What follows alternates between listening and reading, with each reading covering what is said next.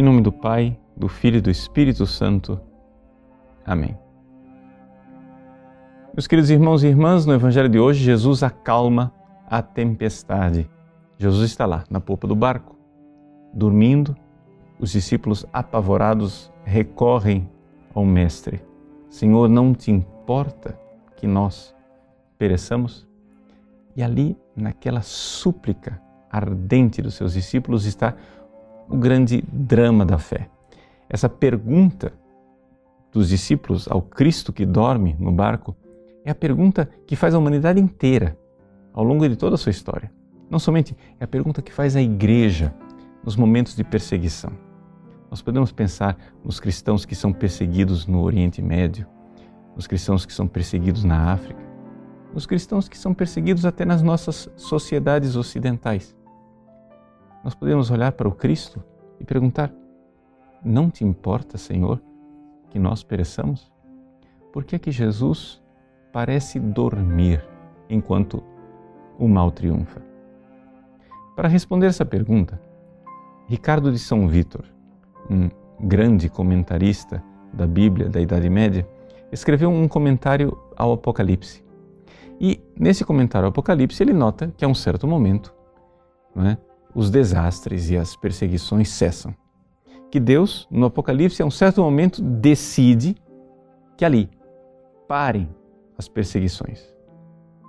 Então Ricardo de São Vítor faz a pergunta óbvia: se Deus tinha poder para parar naquele momento as perseguições, por que ele não fez antes? Ou seja, assim como Jesus na barca, se ele tinha poder para parar a tempestade, por que ele não parou antes? Também na barca da igreja, se Deus tem poder para fazer cessar a crise da igreja, as perseguições, o martírio, por que ele nada faz? Por que é que Jesus parece dormir na barca?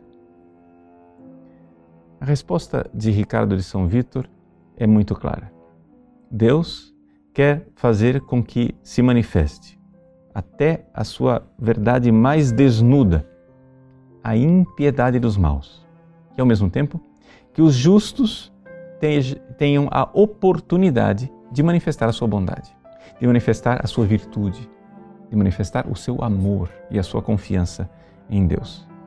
E aqui é que nós devemos, é, de alguma forma, fazer o nosso exame de, de consciência. De que lado nós estamos? Nós estamos do, do lado dos ímpios ou nós estamos do lado dos justos e dos bons? Sim, e isso é importante. Por quê? Porque São Paulo nos recorda que tudo contribui, absolutamente tudo, as maiores desgraças, tudo contribui para o bem daqueles que amam a Deus. Mas atenção, a premissa é esta: que você ame a Deus. Se você é desses que ama a Deus, que você está em, em estado de graça, se você é amigo de Deus, então não importa o que acontecer. As maiores tempestades irão resultar em algo bom e positivo. Mas a pergunta é: você está em estado de graça e é amigo de Deus? Se você pode tranquilamente responder que sim, ótimo, graças a Deus. Então, vamos exercitar a nossa fé e a nossa confiança. Se você não pode responder isso com tranquilidade, então vamos resolver o problema. Procure o confessionário o quanto antes. Mas o importante é que, uma vez que você esteja em estado de graça, você exercite a fé, uma fé confiante e inabalável, como a fé da Virgem Maria. Esse episódio da tempestade no lago é simplesmente um prenúncio de uma tempestade maior que virá a tempestade da Sexta-feira Santa, quando então, definitivamente, a fé dos discípulos irá naufragar. Mas nem todos naufragarão. A Virgem Maria continuará crendo e ela é o nosso modelo. É o modelo fundamental para que nestes momentos de crise nós procuremos refúgio debaixo do seu manto sagrado e peçamos a ela que fortifique a nossa fé. Que nós não sejamos como esses discípulos que vacilam no meio da tempestade, que ainda não têm fé, como Jesus acusa que nós sejamos como a Virgem Maria. Tenhamos fé.